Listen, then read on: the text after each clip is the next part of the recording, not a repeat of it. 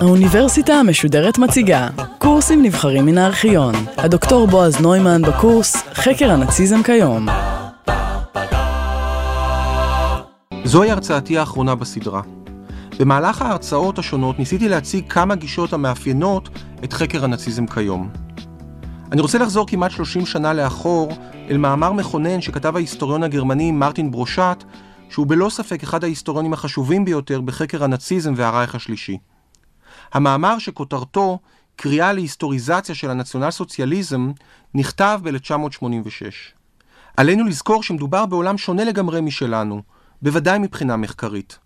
אנו נמצאים בתקופה שלפני קריסת ברית המועצות, בתקופה שלפני מהפכת המידע והאינטרנט, בתקופה שבה חלק מההיסטוריונים עדיין חוו את הנאציזם בגוף ראשון ועוד. בבסיס המאמר הציג ברושת שאלה פשוטה. האם לא הגיעה העת להתייחס אל התופעה הנאצית ואל ההיסטוריה של הנאציזם כמו אל כל היסטוריה אחרת? יתרה מזאת, ברושת אף טוען כי ההיסטוריה של הנאציזם עוד צריכה להיכתב. למה הכוונה? האמנם ההיסטוריה של הנאציזם עדיין לא נכתבה? האם ניתן להתעלם מקורפוס היסטוריוגרפי עצום שכבר נכתב? ברושת כמובן מכיר היטב את המחקר ההיסטורי על הנאציזם. כוונתו היא אחרת. ההיסטוריה של הנאציזם עוד אמורה להיכתב, במובן זה שעד לאמצע שנות ה-80, לשיטתו, ההיסטוריונים עדיין לא התייחסו אל ההיסטוריה של הנאציזם כמו אל כל היסטוריה אחרת, אלא העניקו לה יחס שונה ומיוחד. לדבריו, ההיסטוריונים שחקרו את הנאציזם עמדו תמיד נוכח התופעה בתחושה של מעין יראה. יראה זו באה לידי ביטוי, למשל, בציווי המוסרי שראו ההיסטוריונים לנגד עיניהם, ללמוד וללמד מוסר השכל ולקח לעתיד. ההיסטוריונים הללו יצאו מתוך עמדה מחקרית ערכית של גינוי התופעה שאותה חקרו. לדבריו, אותם ציוויים מוסריים וגינויים ערכיים לא נותרו בגדר עמדות נורמטיביות וסובייקטיביות של החוקרים, אלא פעפעו גם אל הכתיבה ההיסטורית עצמה והיטו אותה. אותה תחושת יראה אל מול ההיסטוריה של הנאציזם לא אפשרה להיסטוריונים, כך ברושת, לערוך היסטוריזציה של התופעה. היינו, להבין את הנאציזם, למשל להבין שבסופו של דבר היא הייתה מעשה ידי אדם. במילים אחרות, ברושת ביקש לנרמל את הכתיבה ההיסטורית על הנאציזם, להחזיר אותה אל מקומה הטבעי, היינו אל ההיסטוריה, אל מה שעבר ואינו עוד, כמו כל אירוע היסטורי אחר. מהי המשמעות הקונקרטית של דרישה זו? כיצד אמורים היסטוריונים המבקשים ללכת בעקבות ברושת לנהוג? ברושת כאמור, טען כי הכתיבה ההיסטורית על התופעה הנאצית רוויה בציוויים נורמטיביים, ערכיים ומוסריים. אם כך, לפי ברושת, ראוי להימנע מהם בכדי לכתוב היסטוריה מדעית. ראוי גם, ממשיך ברושת, להימנע משיפוט במחקר, למשל, להאשים את הנאציזם בקרימינליות, בטירוף, ברוע. עמדות שיפוטיות אלה אינן מאפשרות לנו לחקור את הנאציזם כתופעה היסטורית. ההיסטוריון, טוען ברושת, אינו שופט. לכן, בשלב הראשון עלינו כהיסטוריונים להתנער מכל עמדה ערכית ושיפוטית ביחס לנאציזם, ולא לראות בתופעה מקרה מבחן שממנו עלינו ללמוד מוסר השכל. מבחינה מחקרית עלינו להתייחס אל התופעה הנאצית באותו שוויון נפש, במרכאות, שבו היינו מתייחסים אל כל היסטוריה אחרת. כמו למשל אל העיקרות הצרפתית במאה ה-16, או לעלייתו של יולוס קיסר לשלטון. טענה נוספת שהעלה ברושת במאמרו, נוגעת לנטייה ההיסטוריוגרפית לראות את התקופה הנאצית בכלל, ואת זו של הרייך השלישי בפרט, כתקופות העומדות בפני עצמן, ומנותקות במידה רבה מההיסטוריות שקדמו להן, ושבאו אחריהן.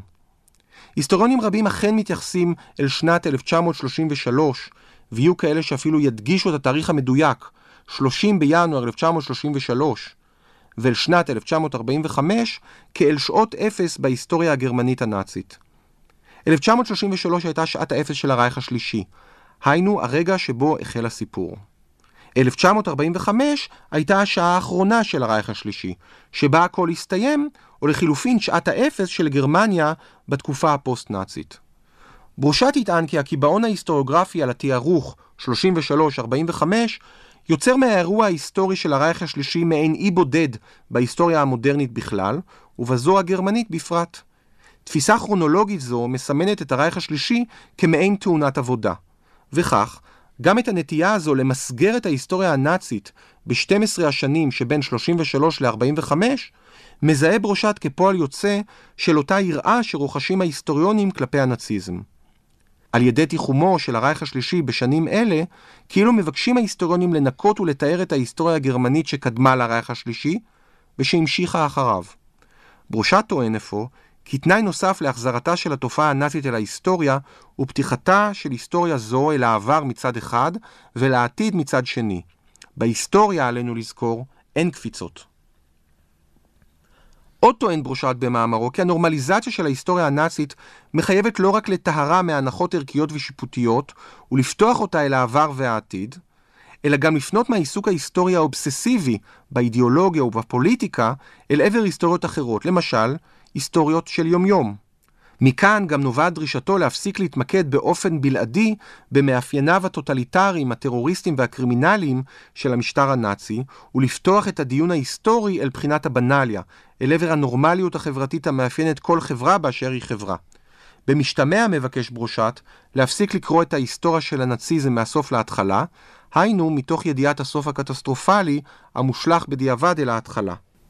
אף על פי שבאמצע שנות ה-80, כאשר פרסם ברושט את מאמרו, כבר נכתבו מחקרים לא מעטים מהסוג שברושת מכוון אליהם, אין ספק כי בדבריו צפה את הגל האדיר שישטוף את הכתיבה ההיסטורית על התופעה הנאצית בשנות ה-90 של המאה ה-20 ובעשור הראשון של המאה ה-21, כתיבה שתתקוף את הבלעדיות של התיארוך 33-45 ותפתח את ההיסטוריה הנאצית אל ההיסטוריה שקדמה לה ואל ההיסטוריה שתבוא אחריה.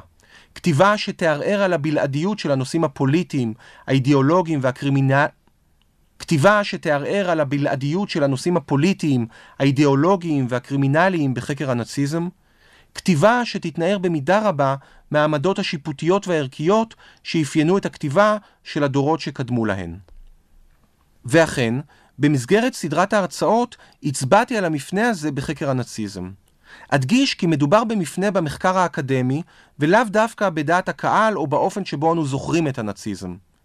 בכל האמור לגבי הייחודיות או האקסקלוסיביות של התופעה הנאצית, ראינו מגוון אפשרויות שהמערערות על ופורצות את מסגרת המחשבה המקובלת על הנאציזם. בהרצאה שעסקה בנאציזם כאימפריאליזם למשל, התוודענו להיסטוריונים הטוענים כי את הנאציזם אין להבין כמופע ייחודי או רדיקלי של פשיזם או טוטליטריזם, אלא כביטוי אחד מיני רבים של משטר קולוניאלי או אימפריאלי, בדיוק כמו זה הבריטי, הצרפתי או לחילופין האמריקאי. גישה אחרת אפילו ערערה על ההנחה כי הנאציזם הוא תופעה אירופאית, שכן יש להבין את האידיאולוגיה ואת המשטר הנאציים בהקשר רחב הרבה יותר, הכולל אפילו את האסלאמיזם הרדיקלי, שנולד פחות או יותר באותו עשור שבו הופיעה המפלגה הנאצית. אזכיר כי המפלגה הנאצית הוקמה ב-1920. שמונה שנים לאחר מכן, ב-1928, נוסדה תנועת האחים המוסלמים במצרים. שתי התנועות הללו, כך סוברים חלק מההיסטוריונים, חולקות תחושת משבר בשל קריסת האימפריות, הרייך השני במקרה הנאצי והאימפריה העות'מאנית במקרה האסלאמי. שתי התנועות הללו חולקות גם אידיאולוגיות טוטליטריות דומות בצורתן, גם אם לא בתוכנן. ומעל הכל, שתיהן גם שיתפו פעולה ברמה כזו או אחרת בשנות ה-30 וה-40 של המאה ה-20.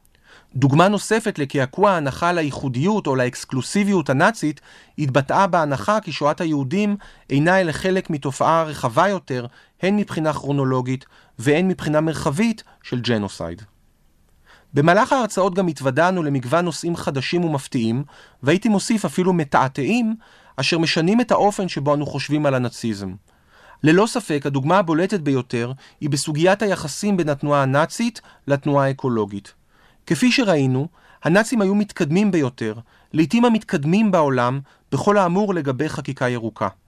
הדבר בא לידי ביטוי בצורה הבולטת ביותר בחוק הרייך להגנת הטבע, שאכן היה המתקדם ביותר בעולם בזמנו. אני מתעלם כרגע מהתשובה לשאלה האם הנאצים אכן היו ירוקים, ואם כן, מה זה משנה. עצם העובדה שהיסטוריונים עוסקים בשאלת האפשרות שהנאצים היו ירוקים, מעידה על הסרת חסמים, ואולי אפילו על פגיעה בטאבו בכל האמור לגבי השאלה מה מותר ומה אסור בחקר הנאציזם. בסופו של דבר, מעבר למחקר האקדמי, אנו נותרים גם עם שאלת הזיכרון. מעבר לשאלות מה היה שמה, ומה כל זה אומר? רוב הציבור הרי אינו מצוי במחקר האקדמי, ומתייחס אל התופעה הנאצית דרך מה שהוא זוכר. וגם על הזיכרון יש לחוקרים לא מעט מה להגיד. הזיכרון הישראלי-יהודי, אני מרשה לעצמי להניח, זוכר את הנאציזם באופן בינארי, נאצים מול יהודים, רוצחים מול קורבנות. לא רק ישראלים יהודים זוכרים את ההיסטוריה של הנאציזם בצורה הזו, אבל אין ספק שהזיכרון הזה מאפיין בעיקר אותם. במהלך שנות ה-90 של המאה ה-20, החלה בגרמניה מגמה הולכת וגוברת של שינוי דרמטי באופן שבו הם זוכרים את ההיסטוריה הזו. לראשונה, ובאופן פומבי ומיינסטרימי, החלו היסטוריונים גרמנים הפועלים בזירה הציבורית, מעצבי דעת קהל למיניהם, ואף פוליטיקאים, לטעון ליחסים מורכבים יותר בין המקרבנים לקורבנות. לראשונה, באופן פומבי, החלו הגרמנים לזכור, במרכאות או שלא במרכאות, שגם הם בעצם היו קורבנות. ראוי לציין שהטענה בדבר קורבניותם של הגרמנים הייתה עד שנות התשעים נחלתם בעיקר של הימין הקיצוני ובמידה רבה הלא לגיטימי. הנה העובדות ההיסטוריות. בין השנים 1944 ל-1947 נאלצו יותר מ-14 מיליון גרמנים ממזרח פרוסיה, פומרניה ושלזיה לנטוש את ביתם ולהפוך לפליטים הנרדפים על ידי הצבא האדום השועט מערבה. על פי הערכות, מאות אלפים עד שני מיליון מהם מתו או נרצחו במהלך הבריחה. למעלה ממיליון נשים גרמניות נאנסו. ובפרספקטיבה רחבה יותר, נציין כי בין השנים 1939 ל-1947 נעקרו במרחב האירופי כ-50 מיליון בני אדם מביתם והפכו לפליטים. אחד מכל ארבעה פליטים היה גרמני. ואולם, ראוי לציין, הגרמנים, לפי תפיסתם העצמית, לא היו רק קורבנותיהם של הסובייטים במזרח, אלא גם של בעלות הברית במערב, בעיקר בשלבים האחרונים של המלחמה, שבהם תקפו בעלות הברית מהאוויר אוכלוסיות ויעדים אזרחיים. הפצצות בעלות הברית על ערי גרמניה גבו, על פי אחת ההערכות, כ-600 אלף קורבנות אזרחיים. ההתקפה על העיר דרזדן בפברואר 45 היא הדוגמה הבולטת ביותר המוזכרת בהקשר זה. על העיר הסתערו מאות מפציצים בריטים ואמריקאים, על פי אחת ההערכות יותר מ-50 אלף בני אדם נשרפו חיים. בעת האחרונה טוענים היסטוריונים רבים כי בשלבים אלה של המלחמה היו התקפות אוויריות אלה מיותרות לחלוטין מבחינה צבאית, הן נועדו לשם נקמה בלבד. הזיכרון של ההיסטוריה הזו, שבה גם הגרמנים הם קורבנות, בא לידי ביטוי בין היתר בוויכוחים ציבוריים נוקבים לגבי שאלות הקשורות לייצוגים אומנותיים, פוליטיקה ותרבות של זיכרון. בהקשר זה אפשר להזכיר למשל את ספרו מ-2002 של גינטר גראס בהילוך של סרטן. במהלך השנים התפרסם גראס כמבקר שמאלי נוקב של החברה הגרמנית ושל תרבות הזיכרון וההכחשה שלה בכל הקשור לעברה הנאצי. במילים אחרות, בוודאי שאין לחשוד בגראס בנטיות ימניות שמרניות, על אחת כמה וכמה רוויזיוניסטיות. ראוי לציין שלפני כעשור התוודה גינטר גראס שגויס בגיל 17 ליחידת הטנקים של הוואפן אס אס ושירת בדרזדן. בספרו חוזר גראס אל סיפור הטבעת ספינת הפליטים הגרמנית וילהלם גוסטלוף בידי צוללת סובייטית.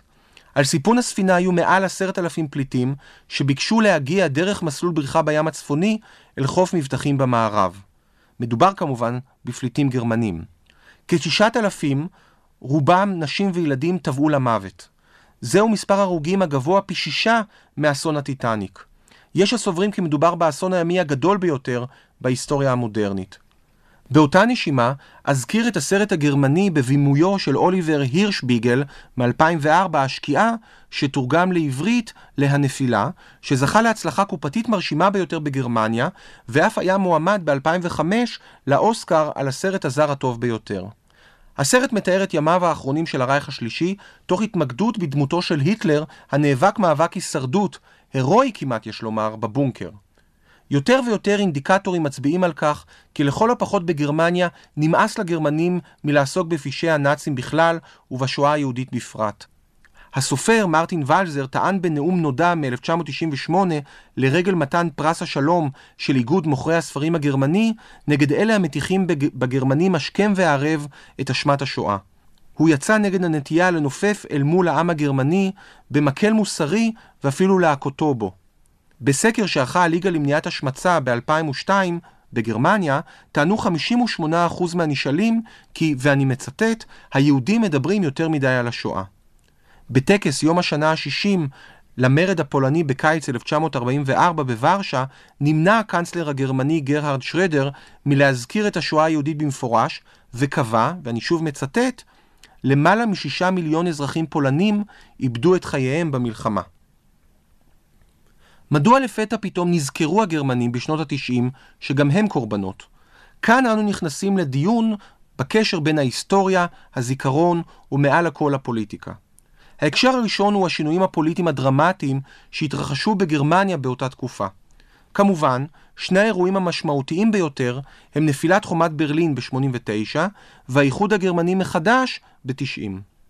גרמניה החדשה, רפובליקת ברלין כפי שנהוג לכנותה כפרפרזה על רפובליקת ויימאר, אולי מרגישה את עצמה חזקה דייה מבחינה פוליטית, בוודאי מבחינה כלכלית, כדי להפסיק להתנצל על מעשיה.